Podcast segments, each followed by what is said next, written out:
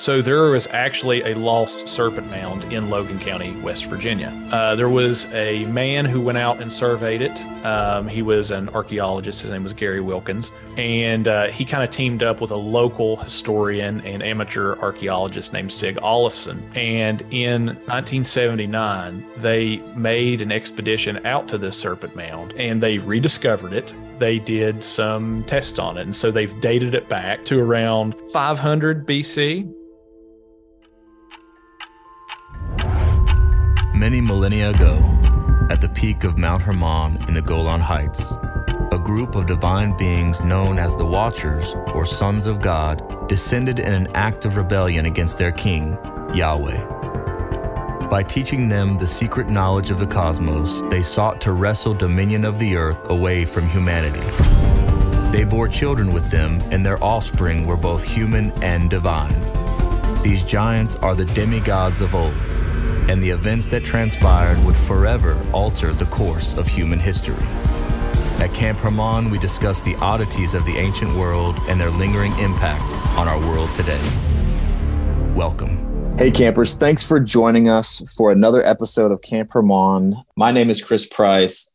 I've got Tori Peterson here with me. And today we are joined by Josh and Richie from the Sword and Staff congrats on the you guys were in the top 10% global global shared yeah. through uh spot with spotify's stuff. Yeah yeah. Yeah. That's awesome. It was kind of shocking honestly. Yeah, it is. Yeah and i really appreciate that too. You guys full tulip or what? Yeah yeah. I would say full tulip. Um i don't know i don't want to speak for richie but richie is like more catholic than the pope to be honest with you I think at this point, anybody is more Catholic than Francis is. Right. And so but I'll say this too I'm a very particular kind of Calvinist. A lot of the Calvinists you run across are very jerky yeah. and are very cage stagey and like very argumentative and they want to argue their points. And like, I'm very not like that. And I think we used to be. Yeah, I used to be at one point. But I think that a lot of it really comes down to semantics. Uh, I think that a lot of Calvinists like to play word games yeah. You know, especially whenever it comes to the whole free will conversation, you know, they're like, well, you know, man has the ability to choose stuff, but his his con- his his will is bound and he can only choose, you know, X, Y, and Z. Yeah. Whereas before he could choose, you know, more than that. I'm just like, at the end of the day, dude, it doesn't really matter. Like you're still basically saying that man has an ability to freely choose things. like,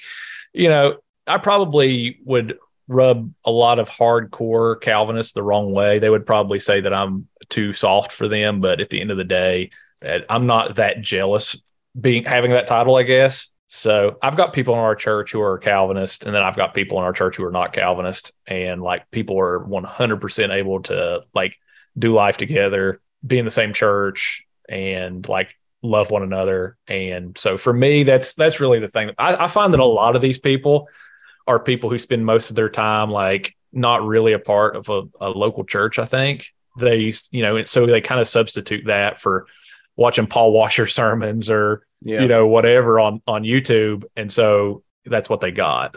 Anytime you're just studying theology, like I went to seminary, like I have a bachelor's degree in Bible. Like when you're when you're studying theology and that's like what you're spending a lot of your time on is like in the book studying theology philosophy it's really easy to get a critical judgmental spirit if you're if it's just academic but like so much of that goes out the window when you're actually practically like boots on the ground doing ministry and you're like who cares? One way or the other like it doesn't matter. We could sit here and argue that all day. That's not gonna that's not helping the people that are like on the street that are suffering that that they just need the love of Christ. You know I mean? Like ministered to them. Yeah. Yeah. It's one thing to be in a room full of full of academics and and talk shop kind of, but then boots on the ground, it's yeah. Like people on the street do not care about the logical order of God's decrees and whether you're infralapsarian or supralapsarian. like they just don't care. Yeah. So I might find that interesting, but not everybody else does. Yep. So yeah, no, I love that. And you know, it's funny to see how that the critical judgmental spirit that we know like that's not from that's not from the lord yeah it's interesting to see how that affects people on both sides from like the more charismatic leaning to the more like dry reformed like kind of what that spirit looks like and how it affects the the different sides. And it's just it's disgusting all the way around. It's interesting to see those those differences and how they kind of play out. I'll say this about our church. Our church has come a very, very long way in five years. You know, we were uh, the only Reformed church really around. Well, we're the only Reformed church in the Tri County area. And so we attracted a lot of those cage stagey Calvinists who were I, I, honestly almost materialistic in some sense, like to the point to where they were almost denying the supernatural and that kind of stuff. And whenever I started preaching like divine council theology, like it has really shifted the way that our church functions. Like they've went from being like very dry, Yeah, very big culture shock right there. it was very dry, very uh, against the super. I don't just don't understand. I think that a lot of it has to come down with the position on the spiritual gifts for Calvinists. Most of them are all cessationists, and I think that that really affects their view of the supernatural altogether. Like instead of it just being the supernatural gifts aren't in operation today, which I don't believe. I'm not. I'm not a cessationist. I think that a lot of them take that further and kind of step into like the supernatural, like isn't really a reality anymore and so they become very dry and that's what i mean by like in some ways i think they almost become like materialists in some ways. And like so for our church like they got their worlds rocked really hard the past three years when i've been started preaching divine council stuff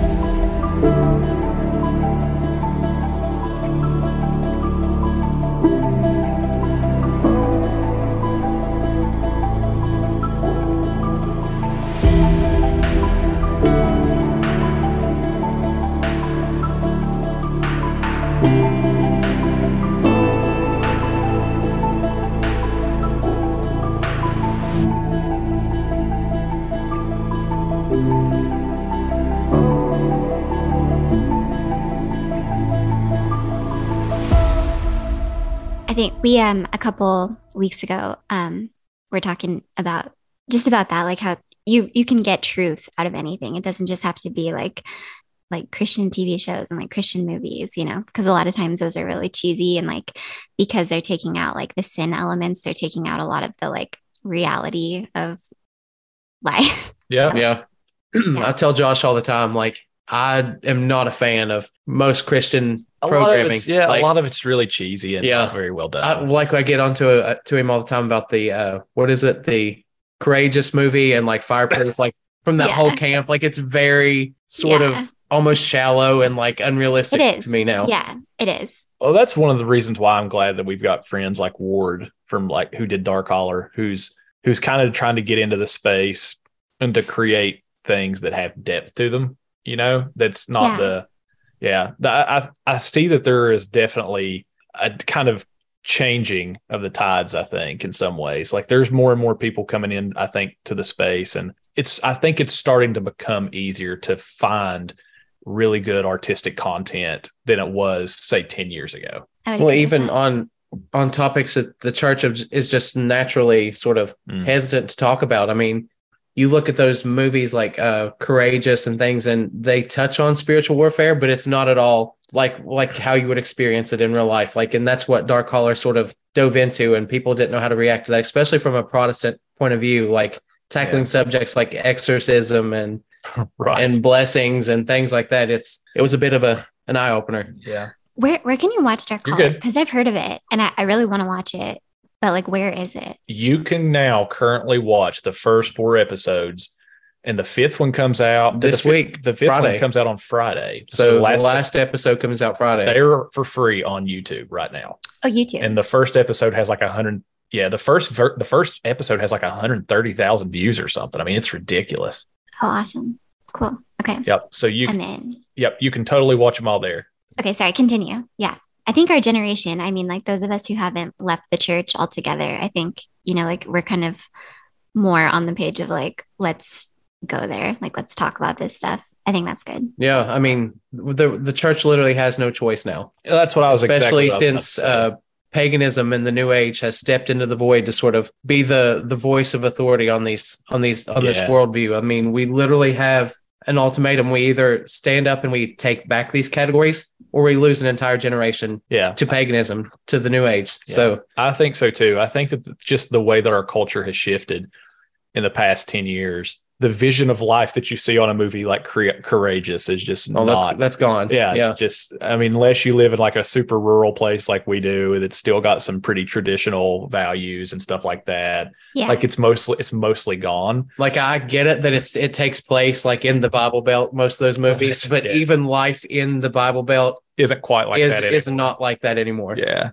So yeah. Yeah, so yeah, I think the church is kind of in a in a position to where you're going to have to start addressing stuff like this. And I've been telling pastors for a while now, like you need to prepare uh, with at some point within the next ten years to have somebody who shows who's going to show up at your church, and they're probably going to be uh, experiencing extreme spiritual uh, spiritual warfare, if not demonic possession. With as popular as things like WitchTok is, or you know, Oh yeah. stuff like that. Yeah and all the like reiki stuff and like all the Yep. crystals people are getting into and um like i'm really into like naturopathic medicine and stuff like you know what i mean trying to get away from like Yeah. big pharma and like i have some friends who Yep. um who are like nurse practitioners and it's like they're believers but so many other people in that space are like they're literally like you can go into a doctor's office and they're going to put crystals on you you know oh yeah. like this friend I have saw someone like that and she was like, Your spirit guides are here. And she was like, Whoa, whoa, whoa, you know?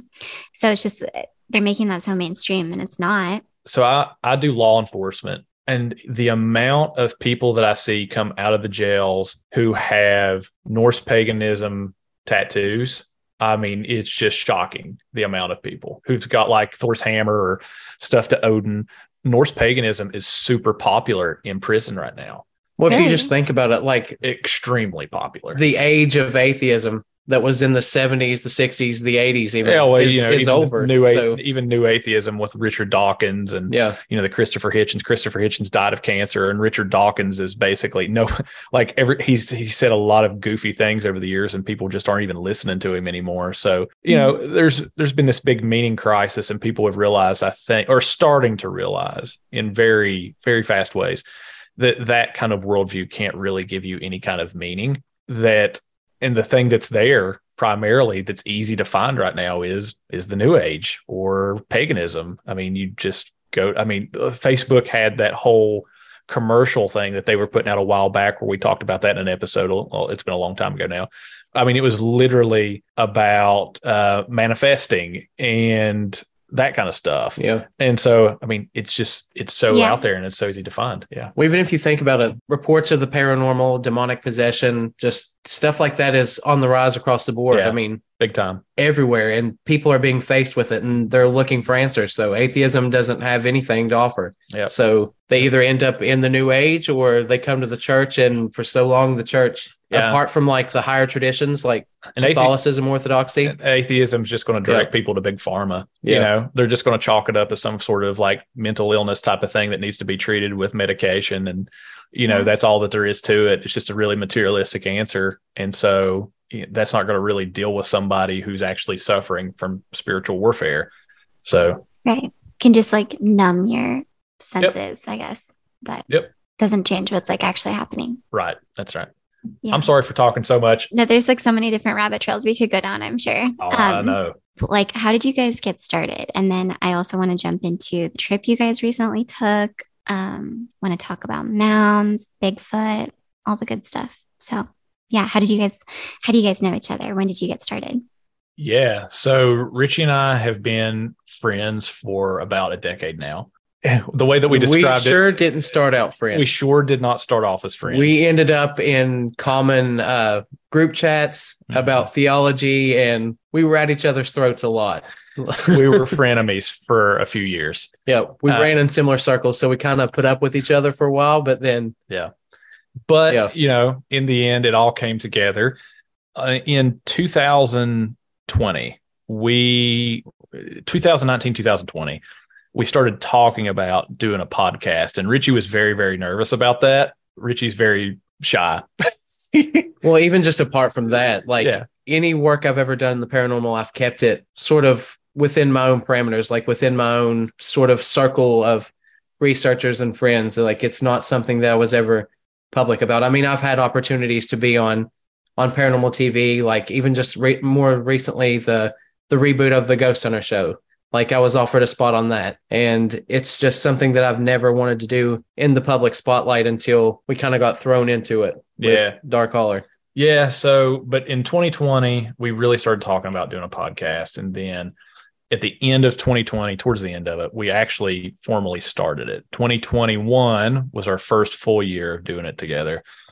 And then this is our second full year. Richie and I have just found a lot of common interest. So I just just full disclosure, I'm a nerd. I, I'm, a, I'm a pastor. I've been a pastor for over half a decade now uh, I, I've just been a big reader, uh, just fascinated by all sorts of things. So I have this kind of nerdy side to me. In 2018, 2019, I was introduced to Dr. Michael Heiser's book, The Unseen Realm, and it really kind of jarred me. And uh, I messaged Richie and asked him, uh, since it was kind of sketchy to me, um, if if he had ever run across any of this kind of stuff. And and Richie was a for, is a former pagan, so he actually practiced paganism for how many years did you say? It was at least six, seven years. six, seven years. I was just curious if he had ever encountered a lot of this stuff. And so it was interesting. So the conversations was kind of like my nerdy pastoral academic side meeting his lived experience. You know what I mean? Like he was able to explain to me how a lot of this stuff worked out and how he experienced it and how he used to participate in it. And so that really kind of led to the to Sword and Staff, the podcast that we have together. And I was like, you know, I think that we could really help a lot of people. And the terminology that we like to use is re-enchant people and their view of the world. Um, if we got together and we talked about this stuff, because a lot of people just aren't talking about this stuff. The church in particular, in particular, is not talking about it a lot. And so we kind of saw a void there, and we and we were like, hey, if we could step into this void and really talk about the supernatural worldview of the Bible, and I can come from it, come to it from my perspective, and if you can come to it from your perspective, I think that we could really make sense of a lot of this stuff and probably help a lot of people become re-enchanted. Yeah, So- I remember the, the. I actually remember the night that you sent me that message, and I figured out that you were like looking into divine council theology. Like a lot of people in the church misunderstand what that is, and they accuse somebody that holds that theology of polytheism. right. And I was surprised that you knew the distinctions between there. I, I was just completely shocked, and it just kind of Yeah. went from there. And so here, basically, here we are today with you guys. I love it. That's so cool. And how cool is Michael Heiser, Dr. Michael Heiser? He's like, Yeah. I know we don't really do like sainthood necessarily in our modern Christianity, but like, I feel like we should nominate him anyway. Yeah, Saint Saint Heiser. I like that. It's phenomenal. Yeah, his and uh, since then, I mean, I've read everything that Heiser has put out, like literally everything, and I, I have uh, basically an entire shelf in my library dedicated to everything that he's basically wrote. That's I mean, he even jumped into yeah, he actually did. Um, we actually did a series. So that basically led to me teaching our church about this stuff, which in turn rocked their worlds too. But we actually did a series. It was uh, back in 2020, whenever the whole COVID stuff was going on. We did an online series called The Spiritual Beings of the Bible. Dr. Heiser actually jumped into it in our live stream and was actually interacting with people and commenting and like following along and like it was super cool and like Yeah. he shared it out to his to the people who follow him and it was super awesome super humbling That's amazing. I so badly want to find a church around here that will talk about that stuff. it's a big deal. I, Yeah, there, there, there's a lot of hesitation, especially there's just this a general ignorance is all you can say. It's Well- like a blissful ignorance. Like they they have the categories for these things, but it's it's a i think that a lot of people like a don't taboo or a hesitancy. well i think that a lot of it is we have lived comfortably in an, an enlightened materialist materialistic kind of age where we look back on the stuff that the biblical writers said and not just the biblical writers but even writers throughout christendom. We look back at what they said and we like to kind of turn up our noses and say no we know better now. Uh, this stuff was uh, you know a, a part of the ancient imagination. So we've been living in this kind of secularized kind of age. The church doesn't quite know how to respond to it i think. You've got that going on and then you and people just are unfamiliar with well, their Bibles, unfortunately, but also church history. So they don't even realize that they have this spiritual heritage that's available to them that can answer a lot of these questions that they're they're getting. So go ahead, Chris. I love that you teach and you preach on this kind of stuff. Are your sermons, do you guys have them on a podcast platform where people can go and listen to your sermons? There are some on there. Um, so we've we do have a podcast called Sermons at New Haven, and there are some sermons on there. Uh, we have not updated them in a while. Uh, we we have a, a podcast that we did for a year. You can find it on YouTube called Talks at New Haven. So we used to do a church podcast. We don't do it anymore. It's been discontinued. But we talked about a lot of this divine council stuff uh, in in that podcast. You can find a lot of it there. But we are planning on putting sermon audio back up so that people can access it because we have had a ton of people say the same thing. Hey, we wish that we could find somebody who is preaching and talking about this stuff and see how it actually is happening in a local church. And there, it seems that there's not a lot of people out there doing it. And so we are planning on doing that. So. Yeah, and even content creation like teaching series and things like that through uh Sword and Staff YouTube channel. That's content that we're working on yeah. now, kind of to expand that channel to yeah. put things like that out there. Yeah, I know like Doug Van Dorn at his church, you know, he he teaches on this kind of stuff, but his sermons are not on a podcast platform. You have to go to like you have to have like a special app, and then you have to have a spe- like a special login for their for their church. There's like a code. It's like it's called like sermon audio or something like that. And I'm like, please make your teachings and your sermons like easily accessible and put them on a podcast platform because yeah there's there doesn't seem to be very many churches that are willing to even dip their toes into what I call the DCW universe and preach on it and teach on it. There there does seem to be a, a huge need for that out there right now and we are in the process of basically replanting our church. Uh, we've been around for half a half a decade. We've had a lot of new people come in over the years we've had a lot of theological changes over the years. Um, we went from Baptist to being Presbyterian, and so uh, so we're we're like currently in the process of basically revising a lot of our stuff in our church, doctrinal statements, constitution, that kind of stuff. And I know that for the new year, that's one of the things that we're wanting to to focus on is actually putting more sermon content out there in like Apple Podcast, Spotify, those types of places where it's easily accessible for people to get. So, so that should be, I, I think, probably pretty good resource that people could probably, uh, you know, look for in the the new year here. That would be awesome. Richie, can I ask, like, what kind of pagan practices were you involved in? Um, my practice was very much sort of Appalachian folk magic, so it wasn't tied down to any sort of tradition in particular. So it wasn't a Wicca, like it wasn't a formal religion. It was very nature based and just an eclectic mix of different beliefs. Let's talk about what nature based means a little bit too, yeah. because I don't think that a lot of people know how paganism works. Yeah, it's very much grounded in sort of what we would call now natural revelation. And not even that, but even like divinatory practices. Yeah. Right. So, one of the things that blew my mind whenever I started getting into like the ancient sources of the world, especially like the source material that you see like in Ugarit um, and then in places like that in the ancient world. We tend to think about the ancient gods speaking to the pagans in a very similar way that Yahweh speaks to Christians, like giving divine revelation written down in a book. Right. And I'm not saying that ancient pagans didn't have sacred texts. I mean, they they did, but one of the main practices that they used to interact with their gods was um, divinatory practices.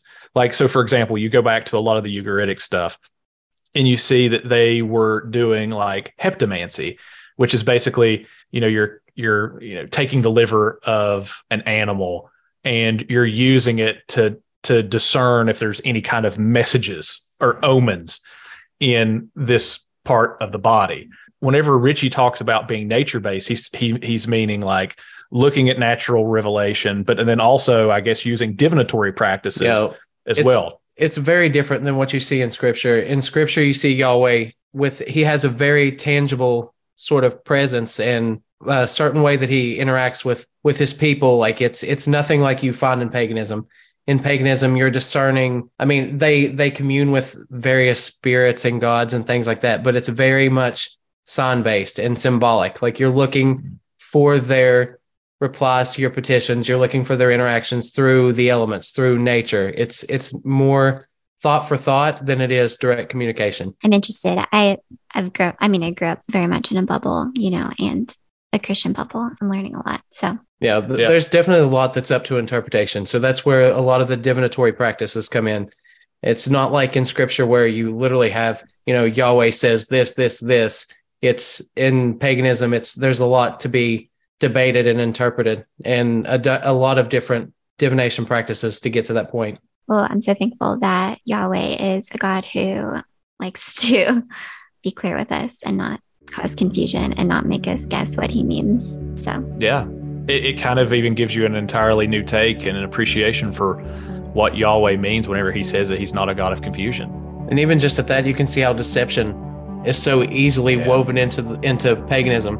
Like how easily it is to even to spring off cults and things like that. How fast it grows. Fast it grows.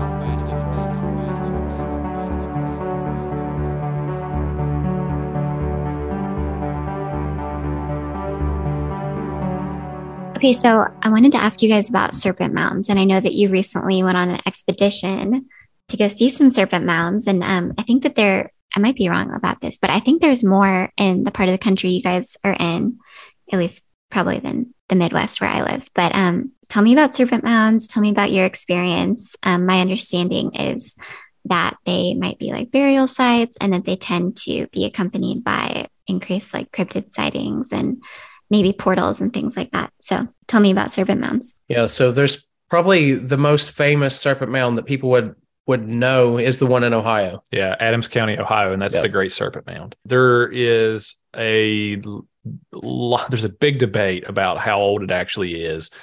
Um, you know, from my understanding of a lot of the material that I've read, it looks like that there have been additions to Serpent Mound over the centuries. It, it basically appears to me, from what I've seen, it appears to have been a site that is very old. After you know, generation to generation, there would be new people, a new group of people who would come in, caretake for it or caretake it, and then make additions to it, repair stuff, that kind of stuff. But basically, though, to answer uh, the question, um, basically, um, a lot of them are depicting, you know, various religious themes, like especially uh, the one in Adams County, Ohio. I mean, you you have this serpent, which is aligned with the summer solstice, so it's literally aligned with the heavenlies, and at a very particular moment, it's it's depicted as eating a seed right? Like if you've ever seen it its jaws are open and there's this there's this seed that it's devouring.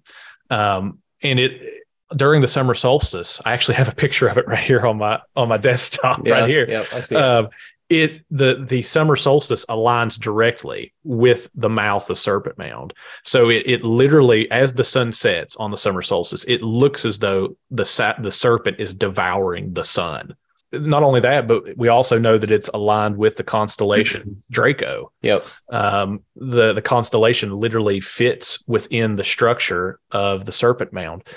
Um, now, whenever so, if you look at a lot of Native American mythology, um, and I call it mythology because it's not necessarily a system that's really being participated in in the way that it once was.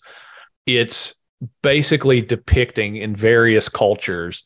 You see in a lot of the mythologies there were a lot of underworld guardians, right? Yeah. And they are they're serpents, right? And um, Yeah, that's a common theme throughout multiple cultures the world over. Every culture has this serpent kind of archetype. archetype deity, and it's always associated with the spiritual realm or the underworld or the afterlife. Yeah. You know, some of the thoughts are is not only is this this kind of guardian of the underworld kind of deal, but it's also this spiritual being that um, can also cause great destruction, right? Like it can cause great destruction. And so one of the things that you need to do is placate it, right? Because if you don't, then it it can wreak havoc on you. It can bring curses upon you and your family and your crops and all of that sort of thing. So one of the things that you want to do is is placate it. And so a lot of these mounds are attempts at that. Actually, at the Serpent Mound in Adams County, Ohio, at one point there was a stone altar that used to set in the head region of that mound and apparently, I mean, what do you do with an altar? You you offer sacrifices on an altar, right? To our expedition. So there was actually a lost serpent mound in Logan County, West Virginia. Uh, there was a man who went out and surveyed it. Um, he was an archaeologist. His name was Gary Wilkins. And uh, he kind of teamed up with a local historian and amateur archaeologist named Sig Olafson.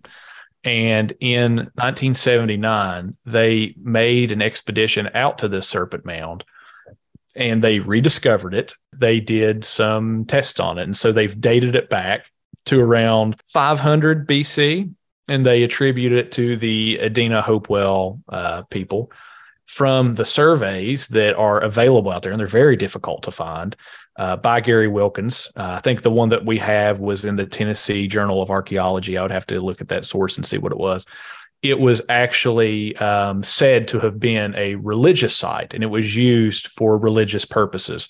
So there's no burials at this mound. It doesn't seem like that they were, this was a place where they were like living or residing. It looked like it was a place where they were going to worship. And it sits literally on the top of a ridge on a mountain and it's very difficult to get to. Yeah. Um, basically, though, what happened is this mound has been forgotten in Logan County. Um, nobody has has been here. Um, nobody has has been to it uh, since the 70s. No work has been done on it since the 70s. As I will say, I've talked to Judd, and uh, he's down. He's down to be involved. If you guys have another expedition going out, I think you said after December, like in maybe in January. Yeah, we yeah. were yeah sometime in the, here in the new year for sure. Yeah, we're we're planning multiple trips back to it because even during the filming of Shadow Appalachia, we're it's going to require like several trips back. And one of the themes in, that we're exploring actually in Shadow Appalachia is that there's possibly more than one serpent mound back there. I mean, I know that in the initial survey they suspected that there could be more, and we have evidence that suggests that there possibly is more. So there's definitely a lot still yet to be determined. Determined and discovered. If you guys are still down i'd love to i'd love to come out to to one of those with you guys. And you know if you have the film crew with you how, however it would it would work for you guys and make sense um, you know, we could just we can coordinate with Judd for him to maybe FaceTime in, just get him get him involved, and then of course I'm sure he would be down to to do some Zoom interviews if you guys want to edit stuff in. Oh yeah, that would that would be perfect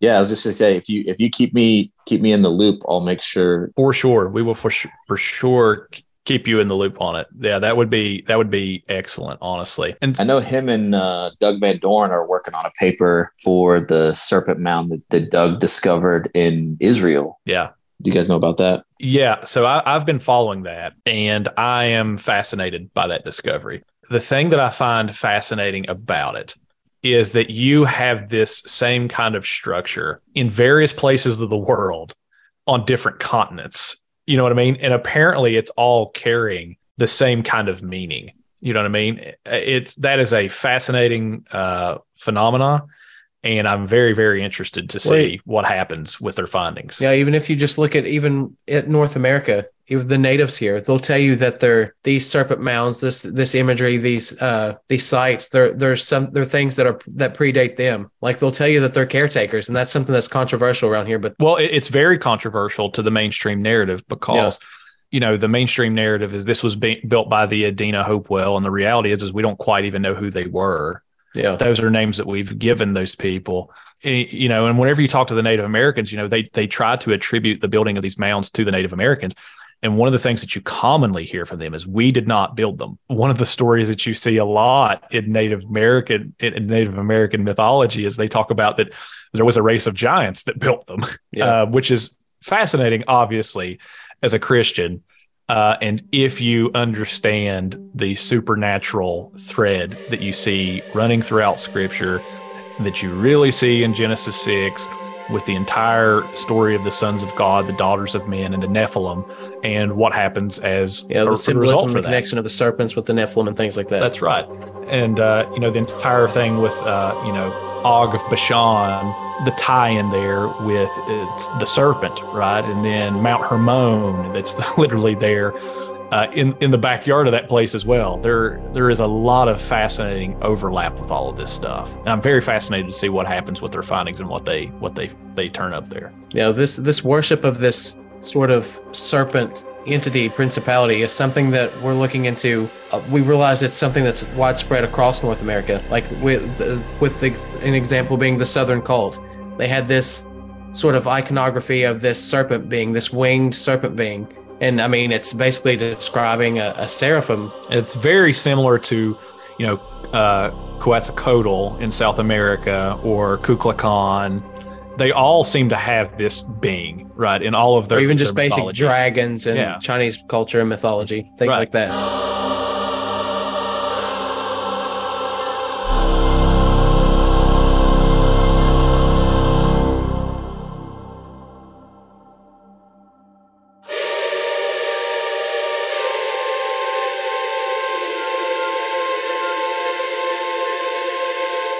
the Southern Death Cult is what they're called, and they were a uh, the way that you you'll hear them described is they were a complex of uh, Native Americans who did a lot of uh, they were they basically were big time travelers. Um, they traveled and they they did a lot of trading, and they actually came up here into the southern West Virginia area, and in a town next door to where we're at called Man, West Virginia. They actually uncovered in Man, West Virginia, what used to be uh, a, Native American uh, burial ground. And in that burial ground, they actually uncovered iconography from this group that was called the Southern Death Cult.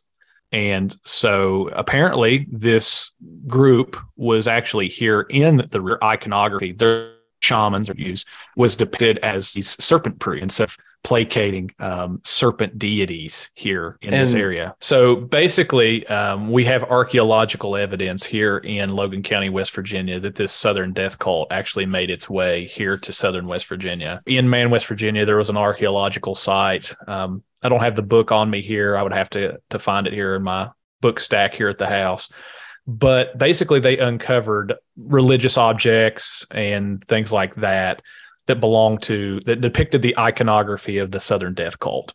Um, and that's actually on display uh, here in logan county west virginia at the chief logan uh, museum at the chief logan park. Uh, so you can actually go see that if you'd like to. Um, but it belonged to the collection of a local uh, archaeologist named ron moxley. But anyway, so whenever you you uncover a lot of the Southern Death Cult's iconography, one of the things that you see very frequently is that they had shamans or priests or whatever language you want to use, and they're depicted as very serpentine, and they were they would have like uh, liturgical vestments that was very serpentine in nature. They were dressing that way, so it's it's apparent that at, Yep. at some point in the history of our region here in the southern coalfields of West Virginia, there was a uh, Native American cult here that was doing uh, principality worship to some sort of serpentine deity. Yeah, So- and the evidence for that is scattered across Appalachia. You can see these stone serpent formations that we're just now discovering in our area and beyond. So, Yeah. Do you think there are portals next to the serpent mounds? And if yes, do you think that's how they got there? What are your thoughts? we yeah, we we sort of uh sort of hang on the work of John Keel when it comes to things like window areas and that there are places out there that are naturally anomalous and that the ancient people Were took able to notice, notice of that. these anomalous areas and sort of structured their their worship sites around them and, and in combination with ritualistic abuse and the natural anomalous sites you get this back and forth this mechanism that is a machine for high strangeness and Well, even with the, the whole portal idea, like for example, if you if you look at the Serpent Mound in Adams County, Ohio, one of the things that you learn about that area is, like Ritchie is saying, it is naturally anomalous.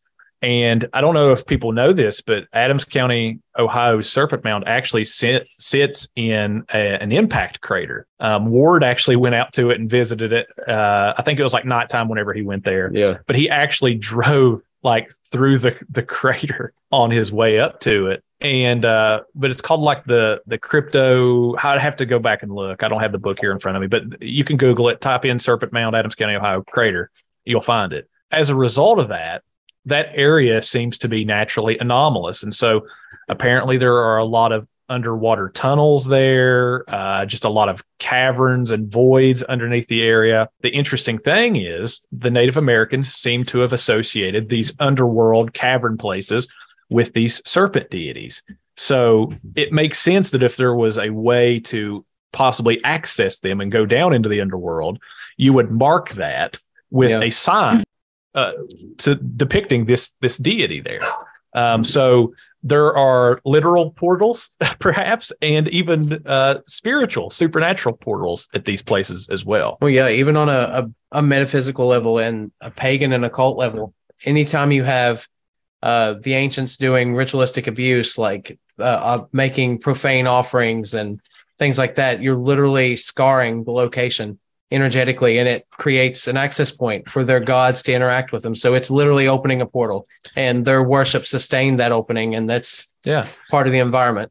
Yeah, and I mean, that's something that we have in our Christian worldview is there is sacred space, which Dr. Mike Heiser talks about, obviously.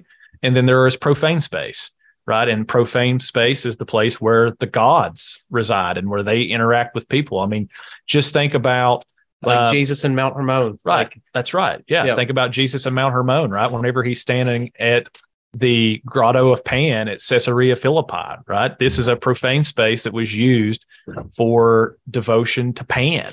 You know, not not only that, but just think about the city of Israel, right? It's this sacred space that's set apart to Yahweh, and there is a temple where the the theophanic glory cloud of Yahweh comes down and interacts with the priesthood. And then outside of the city, whenever where they would send the scapegoat on the Day of Atonement ritual, they would send it out to a desert spiritual being that's uh, you know demonic named Azazel. So that's profane space, right? You're think about it. You're you're sending the scapegoat, which is carrying what sin, out of the camp, and you're you're sending something that's profane out into a profane space. So what you're saying there, Ritchie, about those categories that you came across in the the occult, those are categories that we have as Christians and that are totally biblical. And so, yeah, it's the same thing with these spaces, right? These are places that were set apart for the worship of of principalities. They were liminal spaces, and because of that, it's no wonder that they that people experience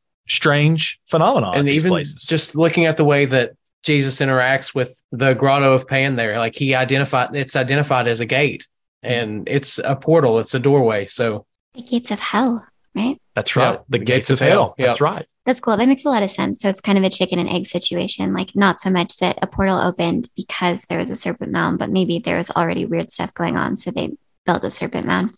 Yeah. Well, it's, it's, they very much play off of each other. Yeah, right. Like a vicious cycle. Cause then like the pagan practices they do at the serpent mound, like continue inviting things. And yeah, sustain it. Yeah. That's right. Yeah, when you look d- deeper into it, it's it becomes so blurred that you can't tell one which comes first. Like it's they just play off of each other. Yeah.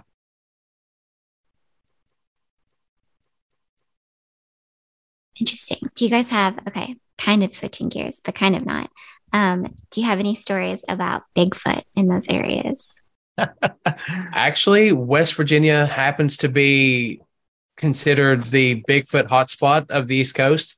Uh, if you've watched any sort of show on the Travel Channel or anything else that depicts uh, Bigfoot sightings this way, West Virginia features heavily, especially on the show Finding Bigfoot. I mean, every other episode they're here. The guys from that show have done lectures around the state. Uh, there's a Bigfoot museum here.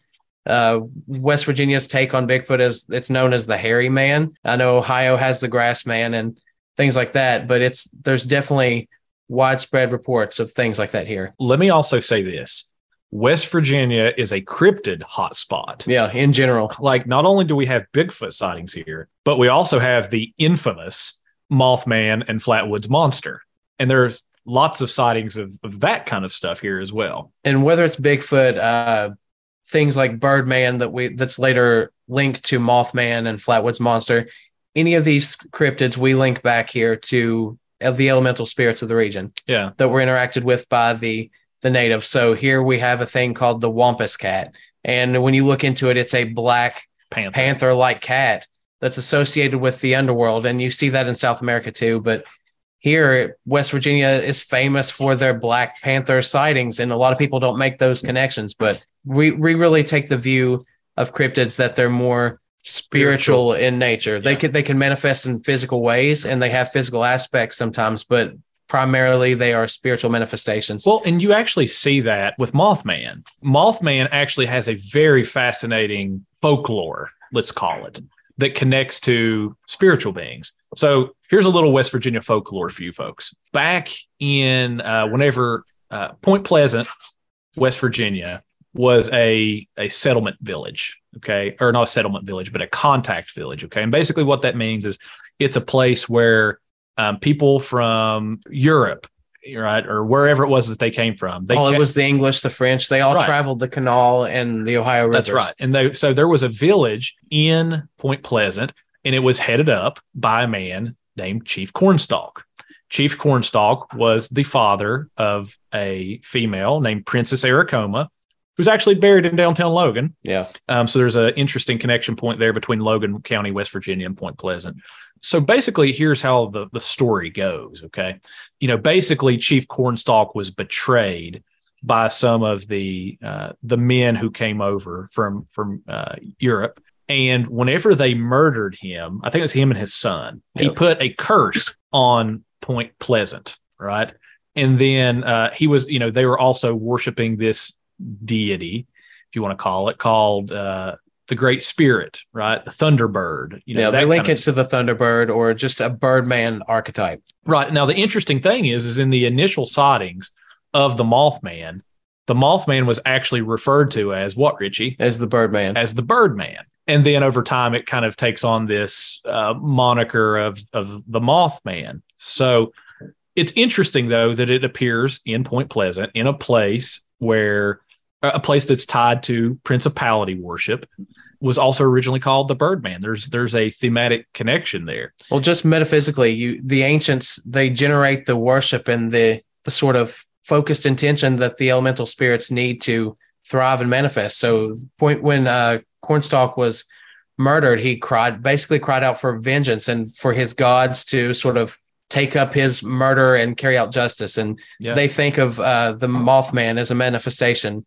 of that curse, as their one of their principalities, their their spirits that they worship, sort of acting out in vengeance on his behalf. Yeah. So we basically view a lot of the cryptid phenomena as to kind of use like the language of John Keel is kind of a mask that they they wear, right? That's kind of specific to people and that they they recognize and that kind of stuff. And actually, even Bigfoot has a lot of Native American. I was going to say, if, well. if just diving back into Bigfoot, um, the uh, the way Bigfoot is traditionally understood is very materialistic, and it's sort of tied like to Darwin and things like that. It's Mhm. very the the approach that it's some flesh and blood undiscovered creature Mm, is very a mo- much a modern take. yeah. You talk to any culture that's ever encountered this being, and they'll all tell you that this thing is primarily spirit. They talk about it being able to camouflage itself with the environment, or the natives describe it walking at the speed of light, or being able to shift in and out of reality. So there's a lot of spiritual aspects to these cryptids, Bigfoot including.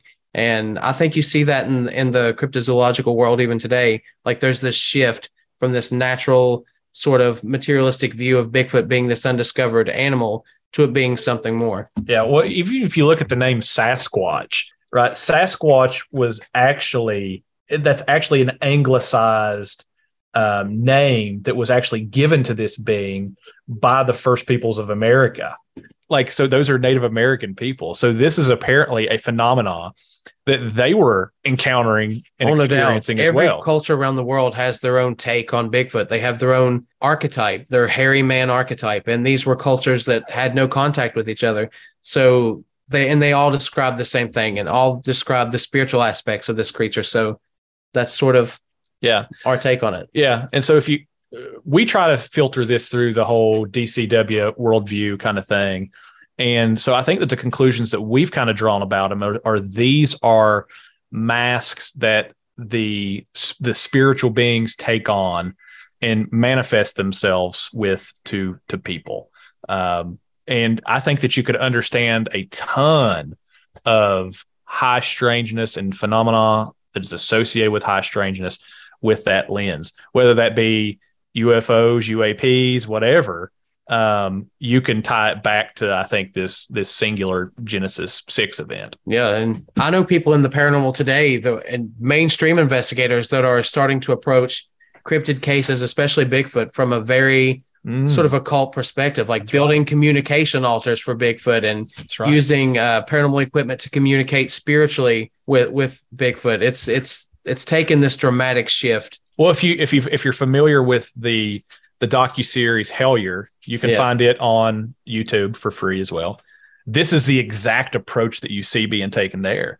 They approach this phenomena as though they are dealing with some sort of trickster spirit that uses different kind of masks to appear to people and they are using exactly what you're talking about they use divinatory practices to to make contact with them they don't treat it necessarily as a as a flesh and blood undiscovered cryptozoological animal no we're not saying that it can't be That's like right. a very physical manifestation going on with these things i That's mean right. that you can actually document their presence and their interact with these things like you can with a spirit but primarily they are spirit in essence first. Right. And then like I mean and that's there's a biblical category for that too, right? I mean Jacob wrestles with an angel. Yeah. Right. And angels are are spirits, right? So apparently there is some sort of of physical element to these beings, right? Apparently they they have the capability of of manifesting themselves in a physical way. What happens when one of them is killed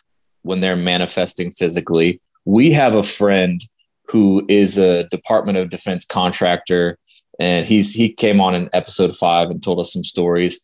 And one of the things that he told us was that uh, he personally knows agents that are a part of a secret government cryptid task force and they are under the guise in many states they are under this the, the guise of the department of natural resources and i spoke with him last week on an episode that's going to drop who knows when and he said they have two categories. One is natural and the other is supernatural. And under the natural category, they have dogman, werewolves, and Bigfoot.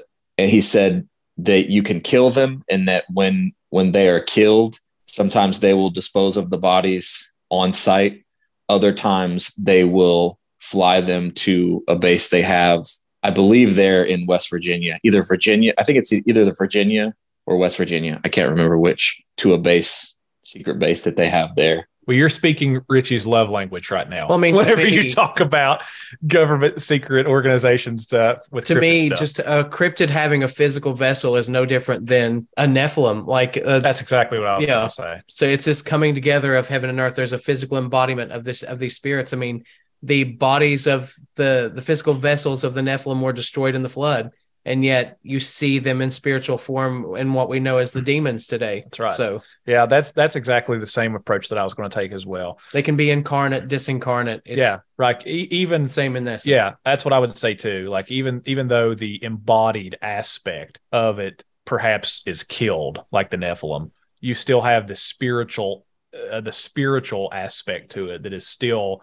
apparently roaming the earth and can even take on re-embodiment in some way. So yep. that's that's probably the way that I would approach it too. I listened to an episode of The Confessionals recently. Actually, it was like a four-way crossover episode, but um they were talking about this guy kept using the word meat suit. So that's what I keep thinking of right now. But like basically these spirits can put on like meat suits, like a costume with flesh. Yeah, and if yeah, if you if you've watched the series Supernatural, like they the, the guys talk about people that are demon possessed, the demons talk about wearing various meat suits and things like that. So yeah, it's the same kind of thing. Yeah, I haven't seen it, but I mean that that makes sense to me, you know, and whether it's like, you know, whether it's like Bigfoot or I don't know if like the gray aliens are the same. I don't really know, but that makes sense to me. Just that they're like spirit beings that can kind of like borrow like bodies and go do whatever they want to do. And then, Yeah, there's precedent for that in scripture. You see angels taking on physical form. These spiritual beings, they have physical essence and presence and manifestation. So there's definitely,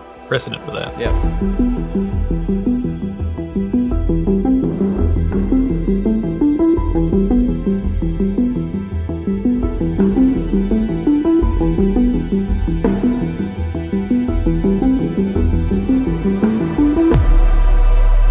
Talk about Shadow Appalachia? Yeah, yeah, we'll talk about that a little bit. So we've got some projects going on right now. Obviously, one that people are probably most familiar with as of now is obviously the podcast, but another one that people are probably familiar with is Dark Holler.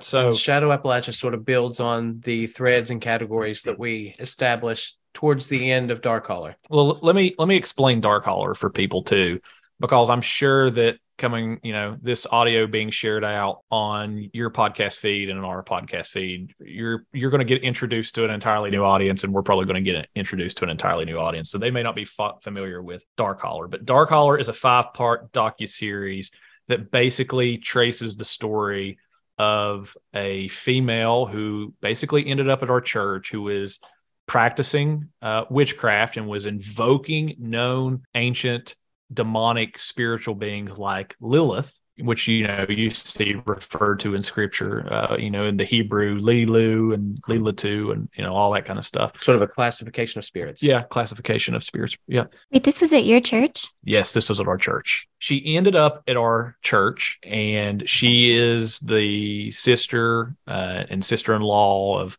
of one of our elder candidates and his wife. But basically, she ended up at our church, and the story basically uh, tells the story of her exorcism and how uh, she was delivered from the darkness and how she um, came to know Christ.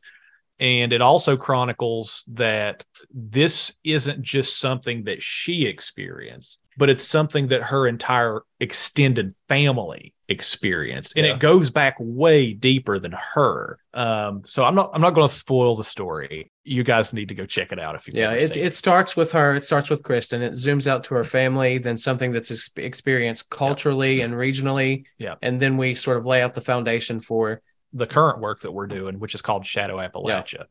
And so Shadow Appalachia is kind of like Ritchie said, is zooming out from this particular girl and this particular place to the to the region, phenomenon in general. the phenomena in Appalachia in general. And so we're looking at some of the stuff that we talked about today, right? We're looking at Bigfoot sightings in Logan County, West Virginia. We're looking at the Southern Death Cult in West Virginia. We're looking at serpent mounds in West or in Logan, West Virginia.